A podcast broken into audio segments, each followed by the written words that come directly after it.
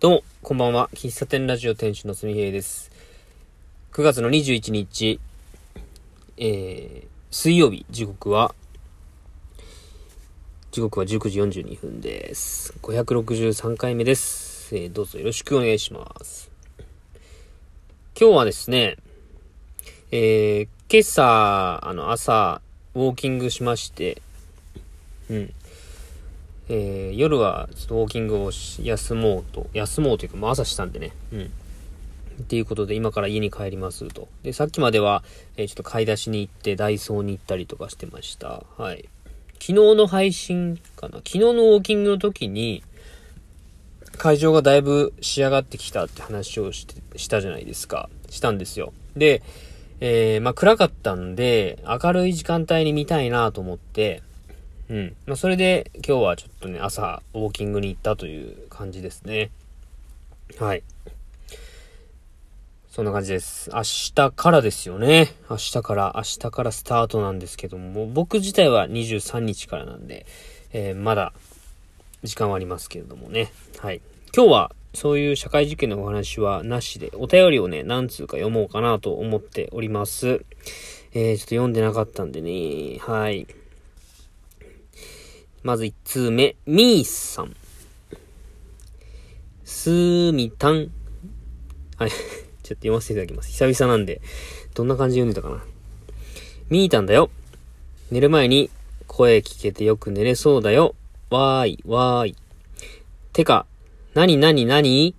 丸メガネいいじゃん。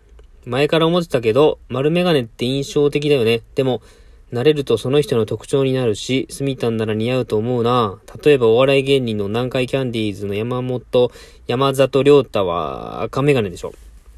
宮川大輔は太いフレームのメガネだし、スミヘイと言ったら丸メガネ。あと個人的にはパンツならオーバーオールも似合うと思うな。それぐらい印象をつけちゃおう。スミヘイと言ったら丸メガネ。着用画像を待ってるよん。じゃあ、おやちゅみということで。えー、そうそうそう。メガネ変えたんですよ。うん。最近はもっぱらこの丸メガネで過ごしておりますが、今のところ、えー、気づいたのは一人だけでしたね。はい。あんまり見られてないのかな。うん。メガネはね、あの丸メガネ自体は、あの、仕事以外の時は丸メガネなんですよ。なので、まあ、い絵を描く時とかは丸メガネの絵を描かれることが結構多いですね。うん。ありがとうございます。これ多分寝る前に配信したやつかな。メガネをかけてる人ってやっぱメガネが印象的になりますよね。山ちゃんのメガネってなんか、デビュー当時はめちゃくちゃちっちゃい丸メガネで、あの、ジョン・レノン、ジョン・レノンじゃないかな。なんか鼻にちょこんってついたようなメガネだったりとかね。宮川大輔さんのメガネも印象的ですよね。うん。まあ、メガネしてる人にとってメガネは、まあ一つのアクセサリーとも言えますよね。うん。だからなんかファッションがすごい好きな人とかは、なんかメガネかけてる人羨ましいな、みたいなことは言ってますよね。うん。なんか僕が以前までよく行ってた、あの、洋服屋さんの人が、うん、男の人ってそういうアクセサリーとかつけたがらないから、うん。なんか女性はね、イヤリング、ピアスとかネックレスとか、リング、のリングとかつけたりする方多いんですけども、男性ってほとんどつけたがらないじゃないですか。だからそういうアイテム一個一個、アイテム一個増えるだけでも全然ファッションの幅が広がるし、まあ、帽子一つとってもそうだしみたいなこと言われたんで、なんかそんな話を聞いてからかな、なんかメガネも自己主張の一つなんかなみたいなことはね、思ったりしますね。はい。ありがとうございます。続いて、東海道ごじゅうさんさいさん。これ、中秋の名月のね、前日ぐらいに送っていただいたんですよね、ギフトね。おじさんですけど、一緒にお花見でもしましょう。ということで、ありがとうございます。はい。お花見しましたか？お酒飲んだのかな？お月見した、お花見じゃないわ、お月見だ。はい、失礼しました。で、続いて、えー、同じく東海道ごじゅうさんさいさんからですね、すみへい応援団に代目団長東海道ごじゅうさんさいさんということで、あの、めいちゃんがね、えー、応援団の、応援団長の募集要項みたいな話を言うてたやつですね。これあの、東海道ごじゅうさんさいさんの、もう勝手な募集要項なんでね。はい。あの、一、意見ですんで。はい。読ませていただきます。こんばんは。二代目の東海道ごじゅうさんさいです。もう、これ言ったもん勝ちですね。二代目初代とかね。言ったもん勝ちです。はい。めいちゃん様のお便り聞かせていただきました。募集要項そのいち。次の応援団長になるには、ラジオトークのだいいっかいから最新回まで聞くこと。そのに、お味噌汁ラジオを聞くこと。ここまでしていただければお任せできます。笑い。なのですが、使ってるドリッパーのセンスがよろしいので、飛び級でさんだいめになってもいいと思いますが、みー様はいかがお考えでしょうか。ちなみにめいちゃん様の晩酌は何を召し上がってますか。それ次第でさんだいめになれるかどうか決まります。ありがとうございます。端的な募集要項。はい。まあ、めいちゃんはあの初回最初の方から結構聞いているような印象ですね。時々あの通知がきあの来て、えー、結構昔の配信にいいねついたりするんですけども、あ、これめいちゃん聞いてくれてんのかなとか思って、でそのタイミングでなんかお便りが来たりするんで、あ、このいいねはめいちゃんかなとかね思ったりします。結構聞いていただいてるような気がしますが、いかがでしょう。どうなんでしょう。今どこまで 聞, 聞いたんかな。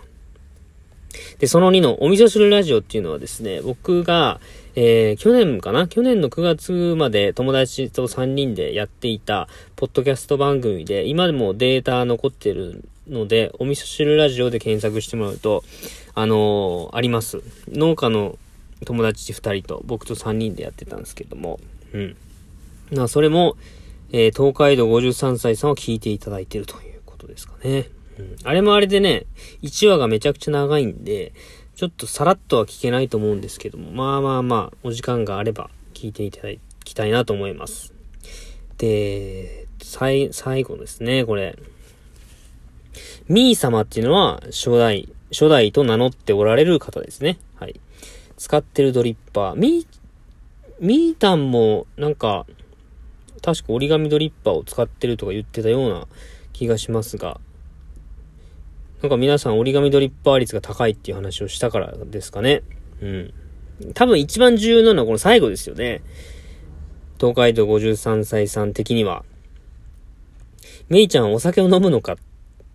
で、お酒を飲むんだったら晩酌は何を召し上がるのかと。お酒と何を召し上がるのかみたいな。うん。別にお酒を飲まないなら飲まないでもいいと思いますしね。